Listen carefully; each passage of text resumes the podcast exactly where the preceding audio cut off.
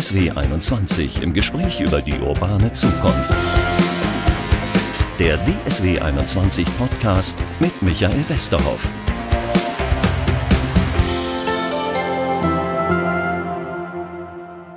Herzlich willkommen hier zum Podcast. Es ist ja doch ein bisschen traurig, wenn man in Innenstädte geht im Moment. Viele Leerstände haben wir da, viele 1-Euro-Shops, dann diese Handy-Shops braucht auch kein Mensch eigentlich im Grunde genommen. Und jetzt kommt neuerdings seit der Pandemie auch noch dazu, dass viele Büros in den Innenstädten leer stehen. Es ist nicht so richtig viel Leben im Moment in der Bude. Wie wir wieder Leben in die Innenstädte kriegen. Das möchte ich heute besprechen mit Ricarda Petzold. Die ist ähm, wissenschaftliche Mitarbeiterin, Schwerpunkte Wohnen und Stadtentwicklung beim Deutschen Institut für Urbanistik und ähm, hat eine Studie geschrieben, Frischer Wind für die Innenstädte. Und wie wir den jetzt reinkriegen, wieder diesen frischen Wind, darüber will ich reden mit Frau Petzold. Hallo, Frau Petzold. Hallo. Ja, die Beschreibung war schon gar nicht so schlecht, oder? Mit den Leerständen, da haben fast alle Städte im Grunde genommen Probleme mit.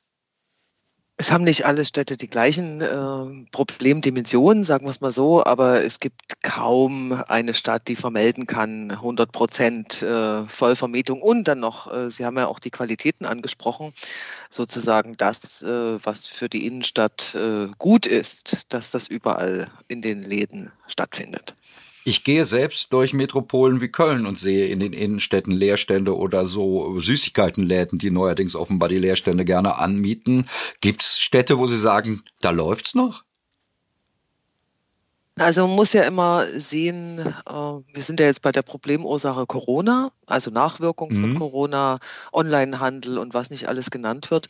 Aber dazu muss man ja schon addieren, dass es in den Jahren zuvor ähm, einen erheblichen Aufwuchs an Verkaufsfläche gab. Also und das ist natürlich jetzt verschärft das Problem und Städte, die vielleicht etwas sparsamer waren mit Neuausweisungen, die schon viel länger konzeptionell geguckt haben, was ist gut für die Innenstadt, was soll da sein, äh, die vielleicht auch selber ein Akteur sind als Stadt, vielleicht läuft es bei denen besser. Ich habe bei Ihnen in der Studie geguckt, da heißt es Innenstädte neu denken. Denken wir erstmal kurz alt, die Innenstadt. Die war einkaufen, einkaufen, einkaufen und daneben nochmal irgendwie ein Theater. Ist das richtig beschrieben? Halbwegs. Naja, das ist ja ein Prozess gewesen. Also und die ähm, Einkaufsorientierung der Innenstädte hat ja, denke ich mal, in den letzten 15 Jahren auf alle Fälle nochmal ganz stark zugenommen. Und es sind ja viele Funktionen auch wieder ausgewandert aus den Innenstädten. Denken Sie mal an die noch vor kurzem äh, vollzogenen Verlagerungen zum Beispiel von Hochschulinstituten, von Verwaltungen, äh, die rausgezogen sind und, und, und. Also haben ja eine Menge Funktionen die Innenstadt in Richtung bessere Erreichbarkeit oder auch nur günstigere Gebäude verlassen. Und eigentlich braucht man ja die ganzen Menschen zur Belebung der Innenstädte auch, nicht nur die Läden. Gibt es ein Vorbild, wo Sie sagen würden, da läuft schon ganz gut in der und der Stadt? Es gibt ganz unterschiedliche Facetten, was in den verschiedenen Städten ganz gut läuft, weil ja gerade überall, man kann da so schlecht jetzt irgendwie eine Königin oder einen König krönen. Äh, dass die alles richtig machen. Also gucken Sie an, Hannover hat gerade ein großes Innenstadtkonzept, wo alle miteinander diskutieren. Das machen auch viele andere Städte. Die Stadt Ravensburg ähm, in Baden-Württemberg hat äh, sehr viele Jahre extrem darauf geachtet, dass es in der Region keine großen Einzelhandelsagglomerationen gibt. Insofern haben sie sich die Konkurrenz ein Stück weit auf der grünen Wiese vom Hals gehalten. Die Stadt ist dementsprechend immer ganz gut gefüllt gewesen. Ich war in letzter Zeit nicht dort. Ich weiß nicht, ob jetzt auch Corona-Zeichen da zu sehen sind. Und so machen Städte unterschiedliche Dinge, einfach ähm, in unterschiedlichen Zeiträumen. Und gerade ist eben die Frage, wie kriegt man eigentlich die vielen Interessen geeint und erstmal kommuniziert und was hat man eigentlich im Köcher, was kann man eigentlich tun als Stadt, da ja offensichtlich eine gewisse Zuständigkeit für die Innenstadt jetzt da ist. Ne? Stadt, mach was. Und das äh, ja, ist durchaus eine anspruchsvolle Aufgabe, weil wenn die Städte mal durchziehen, was ihnen in, in den Innenstädten eigentlich gehört, äh, ist unter Umständen das Rathaus und dann nicht mehr so viel. Ja, das wäre jetzt meine Anschlussfrage nämlich gewesen. Irgendwie, das ist tatsächlich so, dass die Bürger sagen, glaube ich, zu ihren Oberbürgermeistern, äh, mach da mal wieder Leben in die Stadt oder da ist ja gar nichts mehr los, du bist schuld, äh, weil es so tot ist. Ähm, ja, wie kann eine Stadt da überhaupt agieren? Ihr, Sie haben es angedeutet, ihr gehört da kaum was. Also die Zuständigkeit ist natürlich oder wird gesehen dafür, dass man jetzt erstmal Prozesse aufsetzt, dass man Kommunikation initiiert in ähm, Schulterschluss natürlich zu den Gewerbevereinen und wen es da noch alles an Akteurskreisen ohnehin gibt. Und dann ist es eben nicht nur die Wirtschaftsförderung, die sich ja klassisch äh, vielleicht darum kümmert oder auch neu kümmert, sondern es ist eben genauso die Stadtentwicklung und die Stadtplanung. Die war ja vorher immer nur gefragt, wenn es darum ging, jetzt meinetwegen Einkaufszonen neu zu gestalten, aber es geht eben um wesentlich mehr. Und was an mehr gerade diskutiert wird, ist ja dann nicht mehr einkaufen, einkaufen, einkaufen, sondern wohnen, wohnen, wohnen. Und äh, das ist natürlich ein Punkt, äh, in welchen Gebäuden soll eigentlich in Zukunft gewohnt werden und welche Wohnqualitäten kann die Innenstadt eigentlich bieten? Also für wen werden da Wohnwünsche wahr oder was muss man vielleicht in die Innenstädte neu implementieren, damit sie eben auch eine Wohnqualität aufweisen, dass sie auf jemanden anziehend wirken? Also wir haben das Thema Spielplätze in der Studie besprochen. Also Gibt es das alles in den Innenstädten? Sind sie solche lebenswerten Orte oder haben sie eben in den letzten Jahren eigentlich eine andere Entwicklung genommen und es gehört noch mehr dazu, außer nur die ein oder andere Wohnung da neu zu eröffnen? Das heißt, Sie würden erstmal sagen, eine Stadt muss überlegen, wie sie ja eine Innenstadt bewohnbar vielleicht macht? Nicht alle Städte, da sind wahrscheinlich die Mittelstädte häufig anders aufgestellt, weil dort äh, gar nicht in dem großen Maße diese Endmischung stattgefunden hat. Da geht es äh, eher um die Frage, Wohnqualitäten an Durchgangsstraßen und äh, wie viele Gebäude sind da eigentlich nur noch im Erdgeschoss belebt und was ist oben. In den größeren Städten und wenn man jetzt wirklich auf diesen inneren Kern, also wirklich diese Einkaufsstraße guckt, da ja, da muss Bewohnbarkeit erst wieder neu geschaffen werden. Aber die meisten Innenstädte sind ja doch wesentlich größer und dann gibt es eben da verschiedene Zonen und wahrscheinlich wurde in den letzten Jahren das Wohnen in der Innenstadt gar nicht so dezidiert angeschaut. Also ich denke, dass viele Erhebungen ergeben würden, dass da doch noch eine ganze Menge Menschen wohnen, also in diesem weiteren, nicht in der Einkaufsstraße, aber in dem weiteren Bereich und dass deren Wohnqualität äh, gar nicht in der Weise diskutiert und thematisiert wurde und dass das natürlich erstmal auch wieder eine Aufgabe ist. Ich kann an dieser Stelle nur werben. Ich habe mal in der Innenstadt gewohnt. Ich habe noch nie so ruhig gewohnt, glaube ich, wie ich in der Innenstadt gewohnt habe, weil sobald Geschäfte zu, hast du da deine Ruhe. Und du konntest immer rausfallen, einkaufen gehen, da war immer ein Fest, da war immer was zu tun. Ich kann nur werben an dieser Stelle für äh, die Innenstadt. Nur der Vermieter, der muss sich möglicherweise daran gewöhnen, dass er eben nicht mehr 100 Euro für den Quadratmeter kriegt, sondern nur noch 10 oder 12 oder sowas. 100 hat er bekommen für, den, für die Ladenfläche oder für das Büro? Oder was für den Laden, glaube ich. Genau, aber dass man, also das Erdgeschosswohnen hat immer seine Probleme. Ich glaube, in der Innenstadt ist es auf alle Fälle nicht angezeigt, weil das natürlich zu diesem Belebungsaspekt, von dem Sie ja eigentlich gekommen sind, ähm, da, da trägt es natürlich nicht dazu bei. Wenn ich jetzt also bodentiefe Fenster im Erdgeschoss habe und ein, in einer belebten Innenstadt, dann ist das, glaube ich, weder die Wohnqualität, die man will, noch die Innenstadtvorstellung, äh, die da umgesetzt wird. Insofern bleibt die Aufgabe, Erdgeschosszonen in den belebten Lagen der Innenstadt natürlich mit alternativen Nutzungen gegebenenfalls zum Handel zu versehen. Da gibt es bestimmt eine Menge, die Interesse haben. Die Frage Mietzahlungsfähigkeit stellt sich dann natürlich genauso wie beim Wohnen. Und äh, welche Wohnungen, welche Wohnqualitäten, welche Wohnlagen kann die Innenstadt zusätzlich aufnehmen und äh, wie können die zur Bereicherung der Innenstadt beitragen und nicht nur Klagebriefe schreiben darüber, dass das Volksfest zu laut ist. Äh, das stimmt. Das ist natürlich auch die, mal die andere Befürchtung gewesen. Oder dass der Laden unter mir zu laut irgendwie Musik macht. Hier der Sneakerladen macht bum, bum, bum und ich beschwere mich, wenn ich drüber sitze. Wenn man mal ganz genau mit offenen Augen durch Innenstädte geht und man nach oben guckt, gucken, gucken die äh, seltensten von uns, sieht man, dass da ganz häufig ganz viele Etagen freistehen von Häusern, oder? Genau, die wurden dann zum Teil als Lagerräume genutzt, zum Teil wurden sie einfach stillgelegt, auch weil es die Hauseingänge bei kleineren Gebäuden gar nicht mehr so richtig gibt. Und äh, das heißt natürlich, dass eben dieser Veränderungsprozess doch sehr weit fortgeschritten ist, was eben mit diesem, mit dieser Handelsorientierung zusammenhängt. Und da muss man eben eine Menge wieder verändern eigentlich, wenn man es wieder die Bewohnbarkeit äh, Einzug lassen, Einzug halten lassen möchte. Ich habe auch so ein paar Beispiele von Kaufhäusern im Kopf, die sehr, sehr aufwendig umgebaut worden sind, um sie zu Wohnobjekten zu machen. Das ist alles nicht so einfach, oder? Na, so eine Nutzungsänderung von einem Gebäude, gerade ist, ist ja ein Kaufhaus, ist eine große Spezialimmobilie, muss man einfach sagen. Und die jetzt in eine völlig andere Nutzung zu verwandeln, das geht alles bei den alten, also bei den Jahrhundertwende-Kaufhäusern, die sind ja viel, viel kleiner.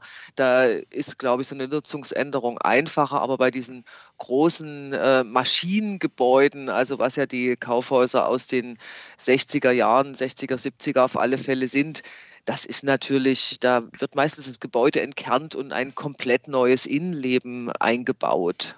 Ja. Ich war letztens in einem, auch so ein 60er, 70er Kaufhaus in Pick und Kloppenburg. Da waren die Rolltreppen kaputt. Dadurch musste ich mal durch den Hausflur gehen. Da habe ich erst gesehen, dass da noch mindestens drei oder vier Etagen drüber sind, die überhaupt nicht genutzt werden, hatte ich den Eindruck. Das ist bei vielen Objekten auch so, oder? Da muss man doch was mit anfangen können. Ja, es war eben immer die Frage, welcher Aufwand ist es, diese Räume, diese, diesen umbauten Raum zu erschließen. Und da kommt es natürlich darauf an, wie ist die Wirtschaftlichkeit des Gebäudes. Wenn Sie jetzt an einen der, glaube ich, High-Potential-Orte der Welt gucken, an den Times Square, da ist ja komplett, da besteht ja eigentlich kaum noch ein Gebäude mit einer Nutzung, sondern das sind ja alles Reklameträger. So, weil das äh, finanziert sich eben. Und diese ähm, dieses Diktat so ungefähr, was äh, finanziert sich wie und äh, was braucht man dann eigentlich auch nicht mehr zu nutzen und wo muss man sich vielleicht gar nicht aufwendige Gedanken machen. Das ähm, ist eben zum Teil der Innenstadt nicht besonders zuträglich gewesen, dass das äh, so best ein bestimmender Faktor ist.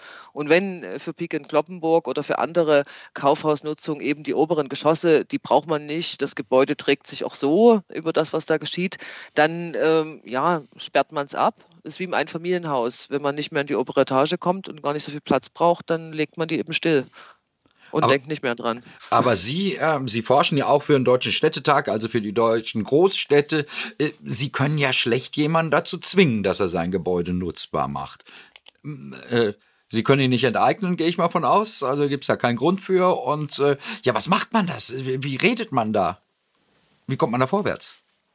Ja, Sie haben völlig recht. Es ist ja natürlich dann naheliegend der Ruf, äh, jetzt greift doch mal durch und macht irgendwas. Äh, das ist sehr, sehr schwierig und deswegen geht es im ersten Schritt natürlich immer um Kommunikation. Dann steht man vor dem Problem, nicht alle Eigentümerinnen aus, der, aus den Innenstädten, von den Gebäuden sind ja überhaupt erreichbar. Also da gibt es ja die Lokalansässigen, mit denen man äh, dann wahrscheinlich auch immer im Austausch steht. Und dann gibt es die ganzen anderen, die vielleicht im Eigentum von Fonds sind und sonst was, wo man nie jemanden äh, so richtig vor der Nase hat, der sich auch dafür zuständig fühlt, über diese Entwicklung mitzudenken. Und zwar eines größeren Raums als nur seiner eigenen Immobilie.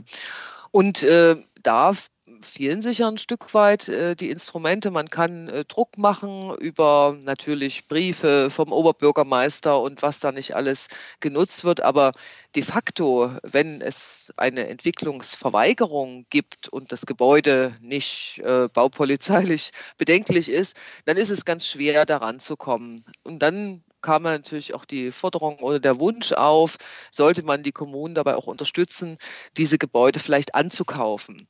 Und das ist aber natürlich auch eine Frage, zu welchem Preis denn? Und ist die Kommune dann der Gebäudeeigentümer in der Innenstadt, äh, der es dann auch bleiben sollte? Wie viele kommunale Nutzungen bringt man dann da rein? Oder äh, gibt es andere alternative Wege, um neue Eigentümer auch für die Innenstadt zu gewinnen und neue Akteure? Ich kenne hier aus Dortmund, äh, wo wir sitzen, so eine Diskussion, ein Kaufhaus umzubauen in Hörsäle, Seminargebäude für Universitäten. Äh, ist das, da haben Sie gerade noch gesagt, die sind eigentlich rausgezogen worden aus den Innenstädten. Ist sowas eine Lösung? Was äh, stellen Sie sich sonst noch äh, vor? Nebenwohnen für die Innenstädte? Mm, also Wohnen, habe ich nur gemeint, wird gerade sehr viel diskutiert und äh, wir haben ja eher in unserer Studie auch darauf hingewiesen, auf diesen großen Nutzungsmix, den es braucht und den man eigentlich auch im Kopf und dann vielleicht auch materiell ähm, in, in Gang setzen sollte.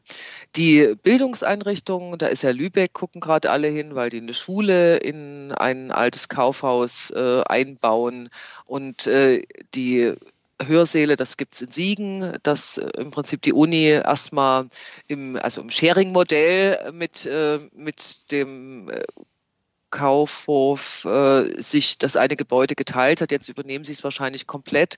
Aber dort steht eben dahinter auch der Plan, die Uni aus der Peripherie wieder in die Stadt zu holen, was natürlich ein äh, wichtiger Punkt ist, weil ich kann ja nicht nur davon immer ausgehen, dass alle zielgerichtet in die Stadt rennen, um da einzukaufen. Es gibt ja auch ganz viel beiläufige Bewegungen. Also viele Menschen haben ja oder arbeiten auch immer noch in den Innenstädten und die gehen da nicht jeden Tag einkaufen, aber sie kennen die Innenstadt einfach sehr gut.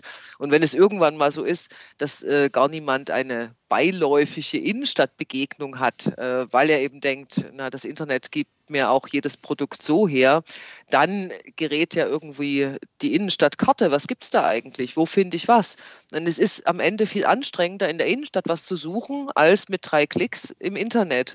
Und deswegen alltägliche Wege, Kenntnis der Innenstadt äh, befördern. Und dazu tragen natürlich all diese Nutzung bei, wo man einfach als Passant da langläuft, das ein oder andere entdeckt und dann liegt es einem auch vielleicht mehr am Herzen, was da passiert. Ja, was könnten Sie sich sonst noch vorstellen? Wir müssen gleich auch noch so ein bisschen über Klimaanpassung und sowas reden, weil die ja so mhm. dicht bebaut sind. Die Innenstädte, äh, kaum Grünflächen in den meisten Städten. Aber ähm, ja, wird die Innenstadt, so wie Sie es gerade geschildert haben, zum normalen Stadtteil dann werden? Na, das war ja ein Stück weit unser Slogan, diese Allta Alltagsinnenstadt oder alltägliche Innenstadt. Die Innenstadt äh, steht, ja normal, steht ja immer auf einem kleinen Sockel. Also da findet sich äh, in Dortmund natürlich das große Museum für den Fußball und, und alles. Sieht kennen Sie aus. Ja, ne, und die, und die großen Kirchen. Also sehr viele der, des, der alten Gebäudesubstanz findet sich in vielen Städten in der Innenstadt. Aber das Leben, also die Innenstadt sollte eben vielleicht nicht nur dem Textilhandel dienen, braucht man auch für die Bewohnerschaft das ein oder andere Alltägliche. Also etwas mehr Wohngebiet und trotzdem der besondere Ort bleiben, das wäre diese Balance, die für die meisten Innenstädte wichtig wäre. Und deswegen Kitas, Spielplätze, Hörsäle, ähm, was gibt's noch? Äh, na, diese ganzen Anforderungen jetzt, wir brauchen mehr Treffpunkte für Gemeinschaft, Gesellschaft. Also alles, was man in guten Erdgeschosszonen machen kann, was dort auch sichtbar wird. Kultur, ähm, Religion. Es gibt äh, ja ganz eine ganze Menge. Die ganze soziale Seite, was finden Sie denn in den Innenstädten vor allen Dingen? Sehr viele Menschen auch mit äh, sehr großen Problemlagen. Und deswegen Volkssolidarität, äh, Caritas, all diese Fürsorge kann ja auch in einer sozialen Innenstadt an diesem Ort abgebildet werden. Das dürfen Sie jetzt nicht so laut bei irgendwelchen Händlern sagen, glaube ich, oder? Die würden das ja, gerne loswerden. Ja, aber das, das Loswerden verschiebt es ja und äh, das Loswerden führt ja auch häufig nicht zu den gewünschten Ergebnissen, dass es einfach weg ist, sondern es gibt ja sehr viele äh, Notlagen, um die man sich einfach kümmern muss. Ähm, also das Sozialkaufhaus, was einfach in der Innenstadt integriert wird und nicht irgendwo in der letzten Ecke versteckt wird, führt natürlich zu weniger äh, Marginalisierung und Stigmatisierung. Und äh, wenn man, das ist personalintensiv, aber wenn man an diesen ähm, sozialen Herausforderungen arbeitet und das sichtbar macht, dann entsteht vielleicht auch mehr Verständnis für das eine oder andere. Das heißt nicht, dass ich jetzt die Regellosigkeit Einzug halten lassen will, sondern einfach, dass die Innenstadt nun mal der Ort ist, äh, wo viele da ähm, einen Schlafplatz finden oder einen Tagesaufenthalt, weil sie da einfach sichtbar sind und vielleicht den einen oder anderen Menschen treffen und deswegen sich an Ort und Stelle darum zu kümmern und äh, das kommunikativ einzubetten, finde ich schon eine ganz gute Idee. Neben dem äh, haben Sie gerade auch Hannover noch erwähnt. Das ist ja auch nicht, Sie haben es angedeutet, ganz unumstritten, was die machen. Die machen sehr viel. Ich glaube, die verdrängen den Verkehr gerade aus der Innenstadt. Äh, ich krieg's auch immer nur so am Rande mit, so ein bisschen. Na, auch vom, vom Verkehr sind ja die Innenstädte sehr unterschiedlich organisiert, muss man sagen. Und Hannover ist ja immer so ein Referenzbeispiel. Es war eine sehr stark zerstörte Stadt und da ist natürlich dann der autogerechte Wiederaufbau mit sehr großen Verkehrsachsen in der Innenstadt. Und da wird ja jetzt an vielen Stellen überlegt, wie können wir das anders organisieren, damit eben die Innenstadt nicht abgeschnitten ist an vielen Teilen einfach durch große oder zerschnitten ist durch große Straßen. Und deswegen äh, geht es gar nicht unbedingt, den Verkehr zu verdrängen, sondern einfach vielleicht das zu Fuß gehen attraktiver zu machen, das Radfahren attraktiver zu machen.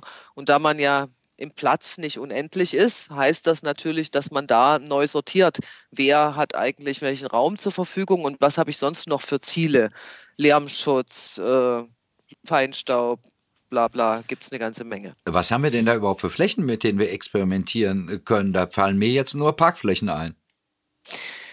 Ja, na sicher sind es einfach diese, kann man die anders, es gibt ja in vielen Innenstädten ja trotzdem die großen Parkhäuser, ähm, die vielleicht nicht immer ausgelastet sind. Wie, also wie kann man das anders organisieren, so dass die, die Innenstadt ja auch lebenswerter wird ein Stück weit. Also es geht nicht darum, Erreichbarkeit jetzt äh, ne, sozusagen völlig abzuschneiden für den Autoverkehr. Es geht manchmal nur ein Stück weit darum zu diskutieren, wie werden manche Räume geprägt und sind sie eigentlich für andere Nutzung durch diese starke Prägung eigentlich zu gebrauchen, weil man hat ja vielerorts äh, so einen Ringstraßeneffekt, dass dann die Ringstraßenhäuser erstmal eher vergraut sind, dass sie gerade für Wohnen natürlich überhaupt nicht attraktiv sind, weil voll verlärmt. Dann macht man Büros da rein oder Hotels und sagt, die müssen es jetzt nicht so lange ertragen. Also wie kann man ein Stück weit diese Belastung von manchen Stadträumen nehmen und sie, das waren ja häufig dann die alten Prachtstraßen, sie vielleicht ein Stück weit wieder in das städtische Gewebe anders einbinden und sie nicht immer so ein, zu so einem Vermeidungsraum werden lassen. Aber Sie gehören nicht zu der Fraktion, die sagt, wir äh, kriegen die Innenstadt dadurch attraktiv, dass wir sie autofrei machen. Es, um autofrei geht immer um bestimmte Bereiche in der Innenstadt. Die Innenstadt ist ja auch der, der klassische Ort äh, für Fußgängerzonen. Insofern gibt es sie schon immer. Da ist ja manchmal die Überlegung eher, äh, damit sich dann nicht die Rollbüsche da nach Ladenschluss bewegen, braucht man doch irgendeine Art von Mobilität äh, da in diesen, in diesen Straßen. Es ist, äh, ja, es geht um Mobilitätsveränderung und es geht um Fußgängerfreundlichkeit, Fahrradfreundlichkeit und äh, es geht auch um Autoerreichbarkeit, aber vielleicht nicht darum, dass man, ja, man sieht ja gelegentlich die Läden gar nicht mehr, weil davor nur riesige Autos parken. Also ein Stück weit muss man immer gucken, wie kriegt man das Parkproblem und die Herausforderung geregelt und äh, wie kriegt man die Dominanz vielleicht ein Stück weit der äh, Autos reduziert. Jetzt haben Sie mich aber an einer Stelle sehr stutzig gemacht. Sie würden möglicherweise Fußgängerzonen wieder abschaffen? Nein. Fußgänger, naja, Fußgängerzonen ähm, in die haben natürlich äh, so eine enge Verschwisterung zu diesem äh, Konzept des äh, durchgehenden Handel, der Handelsorientierung. Und äh, ich will sie nicht abschaffen, ich will sie insofern vielleicht öffnen für für den Radverkehr. Äh, natürlich, der Lieferverkehr ist meistens sowieso zu bestimmten Tageszeiten erlaubt. Also es gibt schon die Flaniermeilen, aber nicht jede riesig ausufernde Fußgängerzone ist äh, vielleicht stadtdienlich. Also auch da darf es keine Denkvorschriften geben. Also insofern denke ich, Mischverkehrsflächen, die man natürlich betreuen muss, äh, damit nicht die, die nächsten äh, Herausforderungen da resultieren. Das finde ich schon wichtig, weil sonst wird eben Innenstadt immer in diesem kleinen äh, Bereich der Fußgängerzone gedacht. Innenstadt ist aber größer und deswegen muss ich gucken, wie funktioniert die Erreichbarkeit und die Mobilität in diesem größeren Innenstadtbereich und dann ist die eine Fußgängerzone oder der Platz, das ist dann vielleicht im Kern, aber ich kann es wahrscheinlich nicht auf komplette Innenstädte ausdehnen. So ein Schlagwort, wie wir vorhin besprochen haben, mehr Wohnen in der Innenstadt, ist dann auch mal so ein leichter hergesagtes mehr Grün in der Innenstadt. Erstens würden Sie es unterschreiben, zweitens, wie machen wir es?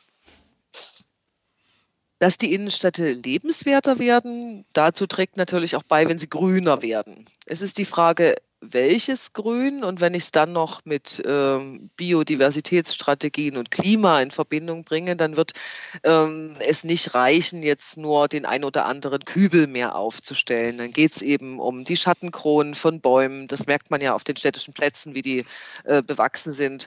Dann sagen natürlich alle, die sich im Untergrund äh, der Innenstädte auskennen, dass da wenig Platz ist, weil da die ganze Infrastruktur natürlich mhm. läuft. Also insofern sind auch da Konzepte gefragt. Schwammstadt ist ja auch so eine Aufgabe. Äh, überschwemmte Innenstädte haben wir auch genug gesehen äh, im Sommer. Also wie kann man sukzessive, und das ist ja, glaube ich, der große Fehler, dass im all denken, nächstes Jahr wird umgebaut und dann kann man die Innenstadt fünf Jahre nicht betreten. Es ist ja eine sukzessive Veränderung. Es wird ja eh in den Innenstädten sehr häufig gebaut, irgendwas angefasst. Und wie kann man dann diese ganzen Anforderungen und Ziele nach und nach umsetzen und was kann man jetzt für das städtische Grün für Voraussetzungen schaffen, dass es vielleicht doch mal den einen oder anderen Quadratmeter Boden gibt, wo ein Baum wachsen kann. Aber dieses Steinerne ist eben, klar, kann man überall Markisen aufhängen, aber es ist schon, die Hitze wird zunehmen und deswegen braucht genauso die Innenstadt wie alle anderen Stadtteile eine Idee dazu, wie man damit in Zukunft umgehen kann.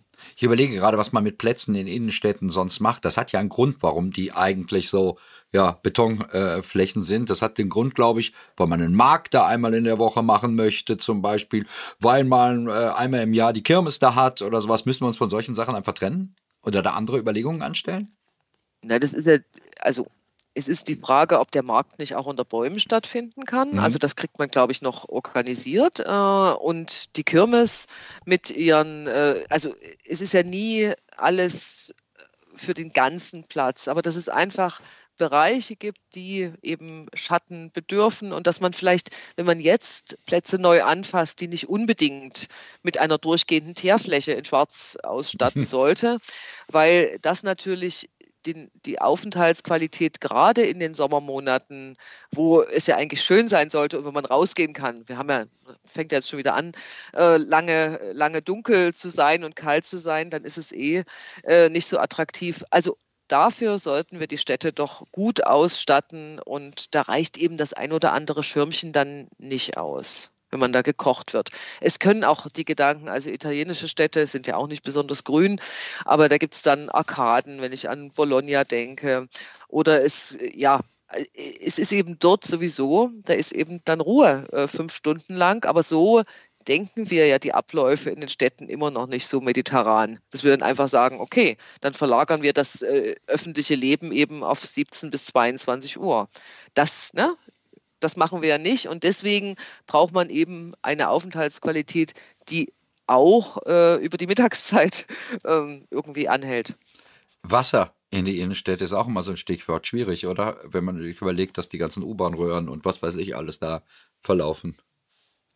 Na, Wasser, es gibt ja in vielen Städten, die haben ja irgendwann mal ihre ähm, Flüsse, Flüsschen, Bäche einfach äh, kanalisiert und da ist ja eine Menge passiert in den letzten Jahren, die wieder aufzubrechen, also das zu öffnen. Also auch Siegen äh, ist ja die große innerstädtische Maßnahme, ist ja eigentlich der Aufbruch der Siegplatte und die Renaturierung des Flusses. Also da passiert eine Menge, dieses Wasser zurückzuholen. Ansonsten kann man, klar, kann man den einen oder anderen Springbrunnen bauen, um dann wieder lange zu weinen, dass der Betrieb so teuer ist. Das stimmt, ja, ja. Und dass die Leute Waschmittel reinkippen oder irgendwie sowas. Obwohl macht man es nee, heute nicht mehr, das geht nur noch mit Pulver, oder? Mhm. Also, aber die, aber so Brunnen und Wasser sind natürlich auch ein, eine Grundvoraussetzung so als Treffpunkt. Das funktioniert ja immer ganz super. Also diese kleinen Blubberbrunnen, wo mhm. immer alle Kinder das, die Düsen zuhalten und sich unglaublich freuen. Also das sind natürlich Elemente von der Innenstadt. Und deswegen denke ich, es ist ein Gefüge von ganz unterschiedlichen Maßnahmen an ganz unterschiedlichen Orten und es muss nicht immer der steinerne Platz, äh, wo man dann äh, das, also der so Art äh, multifunktional wirkt, ist er aber häufig gar nicht. Jetzt weil er eben doch einer bestimmten Nutzung äh, zugeschrieben wird. Lassen Sie uns nochmal in die Innenstadt der Zukunft gucken. Vielleicht gibt es die auch schon irgendwo, ich bin mir nicht sicher. Vielleicht haben Sie auch so ein Beispiel, wo Sie sagen, so sollte das, äh, in die Richtung sollte es gehen. Wie sieht unsere Innenstadt 2030 oder vielleicht 35? Wir müssen vielleicht in längeren Zeitraum denken. Wie sieht die aus? Na, dieses Innenstadtbild, wenn man jetzt auf Städte guckt, dann wird das ja immer so schnell baulich, ästhetisch, geschmäcklerisch. Also welche Innenstadt mhm. gefällt mhm. einem einfach, ne, die besonders hübsch ist. Ich glaube, was wichtiger ist, äh, zu überlegen, wozu braucht es eigentlich äh, diese Innenstadt für die Stadtgesellschaft. Also wenn es jetzt nur ein Raum ist, der einfach hübsch dekoriert ist und wo bestimmte Aktivitäten stattfinden. Ja, das ist das eine. Das andere ist ja aber, dass alle dann doch, die Diskussionen werden hitziger, wenn es um Innenstädte geht, weil es doch etwas viele Menschen etwas angeht. Sie verbinden damit was aus ihrer Biografie, äh, dass man in der Kinderzeit dort gesessen hat oder das gemacht hat oder den da getroffen hat. Und diese Treffpunkt Innenstadt Kreuzungsort von alltäglichen Wegen, wo man aus seinen vielleicht relativ ähm, abgeschotteten oder sehr homogenen Wohngebieten auch mal andere Leute sieht. Leute, die man ähm, wo man vielleicht erschreckt ist, was es alles an sozialen Problemlagen gibt, aber auch Leute, die man sonst einfach, ja, denen man nicht begegnen würde. Und das ist alles Innenstadt. Damit muss eine Innenstadt eine ganze Menge aushalten, aber sie leistet ja auch eine ganze Menge für die Gesellschaft, weil sie eben ein einerseits physisches Zentrum ist und ein Schnittpunkt und auch ein Versorgungszentrum und für alles Mögliche, aber sie ist auch so ein mentaler Anker. Äh, wo ist man denn eigentlich in welcher Stadt? Also da ist das Ruhrgebiet natürlich noch äh, viel herausgeforderter, weil da alle Städte ineinander übergehen, aber ich bin dort und dort, das verbindet sich ja häufig dann mit irgendeinem, mit einem Stadtraum auch und das ist dann vielleicht die Innenstadt und das alles zusammen wenn das äh, auch in Zukunft wichtig ist, dann hat eben Gesellschaft so einen, so einen Ort, so einen gemeinsamen Tisch. Muss, Und das, muss äh, Kommunalpolitik da mutiger sein? Müssen die jetzt bestimmte Dinge einleiten oder sind die alle schon am richtigen Weg oder viel? Hm, ich glaube, dass die die Corona-Pandemie mit dieser Innenstadtlehre schon so einen Schockeffekt ausgelöst hat, dass wir dachten, oh Gott, jetzt ist es vorbei äh, mit den Innenstädten. Und dass insofern das Thema begleitend, äh, also erstmal in den Köpfen wieder drin ist. Äh, jetzt gibt es dieses kleine Aufatmen, es steht da nicht alles leer, es geht trotzdem irgendwie weiter, aber dieses aktiv an der Innenstadt arbeiten darf eben und das ist äh, für Politik manchmal nicht so einfach, darf natürlich nicht verstanden werden, wir machen nichts für den Rest der Stadt. Also es ist so ein Innenstadt-First-Konzept, sondern die Innenstadt hat eine Bedeutung für die Gesamtstadt und deswegen machen wir da auch was. Aber wir machen natürlich nicht nur dort was, sondern das Ganze steht in Verbindung zu den Stadtquartieren und zu den anderen Stadtteilen. Ja, jetzt genug ist ja immer eine Frage, von wo man guckt. Ne? So Kommunal ja, aber Kommunalpolitiker gehen ja gern auf Reisen. Wir haben so noch ein paar Reisetipps für die. Also ich zum Beispiel muss sagen, wenn ich in holländischen Städten bin, Den Haag, aber auch Belgien, Antwerpen, äh, die sind viel, viel lebendiger, diese Städte, als unsere Städte. Ich hätte eine Idee, woran es liegt, an der vielen Gastronomie, die die da haben. Muss aber nicht der Grund sein.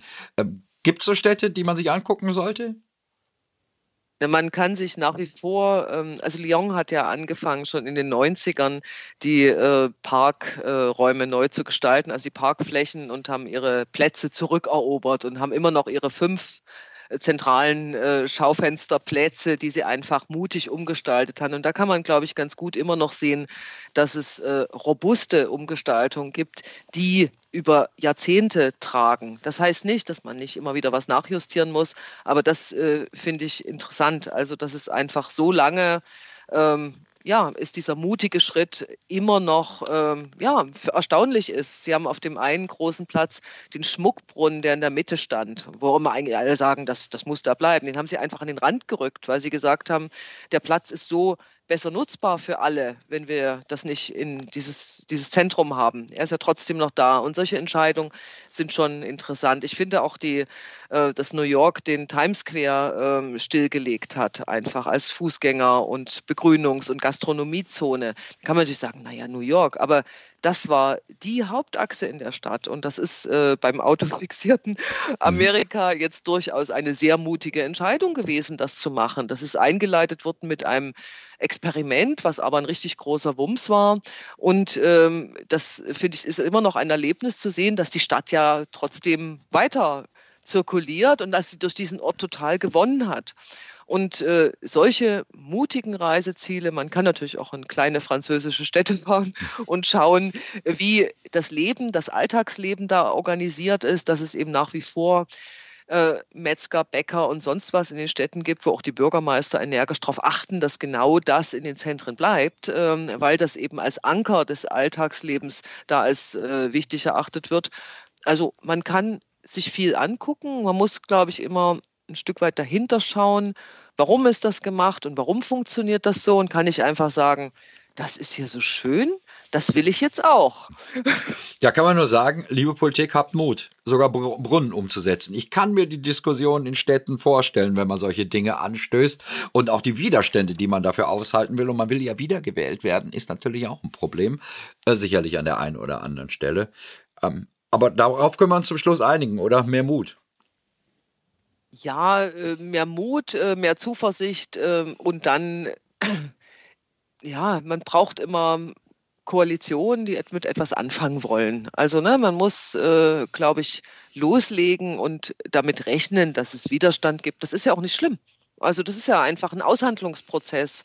Und äh, 100% Zustimmung ist wahrscheinlich mit kaum einer Maßnahme zu gewinnen. Dann sagen Sie das mal in Ihren Beratungsgesprächen den Politikern, dass sie sich auch mal, dass sie mal aushalten müssen, dass sie nicht alle der Meinung dieses Politikers sind. Niemand will gern beschimpft werden. Das ist auch klar. Aber äh, dass es einfach äh, Dinge gibt, die man vertreten muss und denen man allerdings auch überzeugt sein muss, dass sie wirklich gut werden.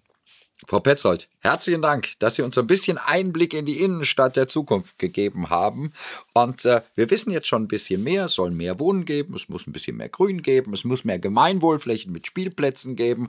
Und äh, wir sind sehr gespannt, was aus unseren Innenstädten wird in den nächsten Jahren. In vielen Städten gibt es diese Prozesse und Diskussionen. Danke fürs Gespräch. Bitte.